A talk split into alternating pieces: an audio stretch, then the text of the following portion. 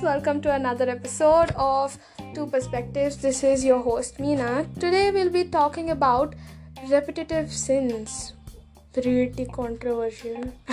well, will God forgive us for our sins or is it added as a minus point? One part of the crowd says, Beta, once you commit a sin, you're done. We know this part of the crowd is filled with our orthodoxes.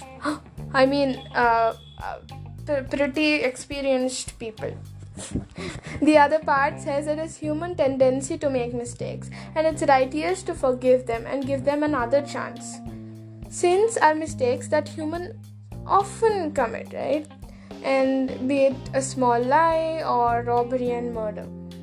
Let's get back to the or I mean the ones who agree with the fact that sins if repeated then is added as a minus point. The pros of their way of thinking or their perspective is we know too much of something is too bad. Realizing a mistake after you have done it is like purchasing a ticket after the train is left.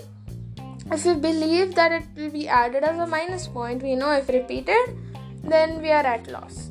Some give an excuse saying it was a first time, but the habit will build up and lead to a bunch of more excuses.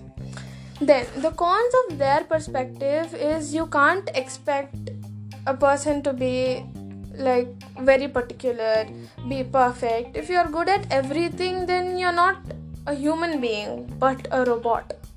In fact, even machines have faults and flaws in them. Coming to the second part of the crowd that says uh, we'll be forgiven for our mistakes, pros of their way of thinking is the world is still pretty much in position because of this logic, isn't it?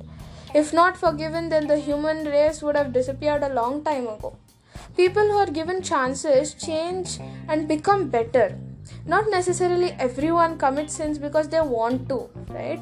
And cons of their perspective is you can't let anybody keep forgiving you and it can become a door for you to keep escaping from what you've done or your wrongdoing. No one should be in an illusion that they'll be forgiven every time they do something wrong and keep doing what they were.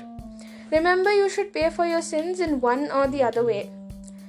Keeping all this aside, let me tell you that every human being does. Uh, everything a human being does can turn into both bad and good. There are no separate books uh, saying uh, you know this is good and this is bad. There, there's nothing that uh, defines good and bad. Depends on what you want it to be. You can use a knife for both good and bad. I know cliche but worth mentioning. Uh, but until then keep smiling and be positive. Bye. Uh, ps uh, wait for a sec. I mean send me your voice messages. I want to hear how many of you like actually actually listen to me and like appreciate. I'll definitely be overwhelmed if you guys send me like voice messages or maybe just text messages. Or you can mail me at minare2005 at gmail.com bye bye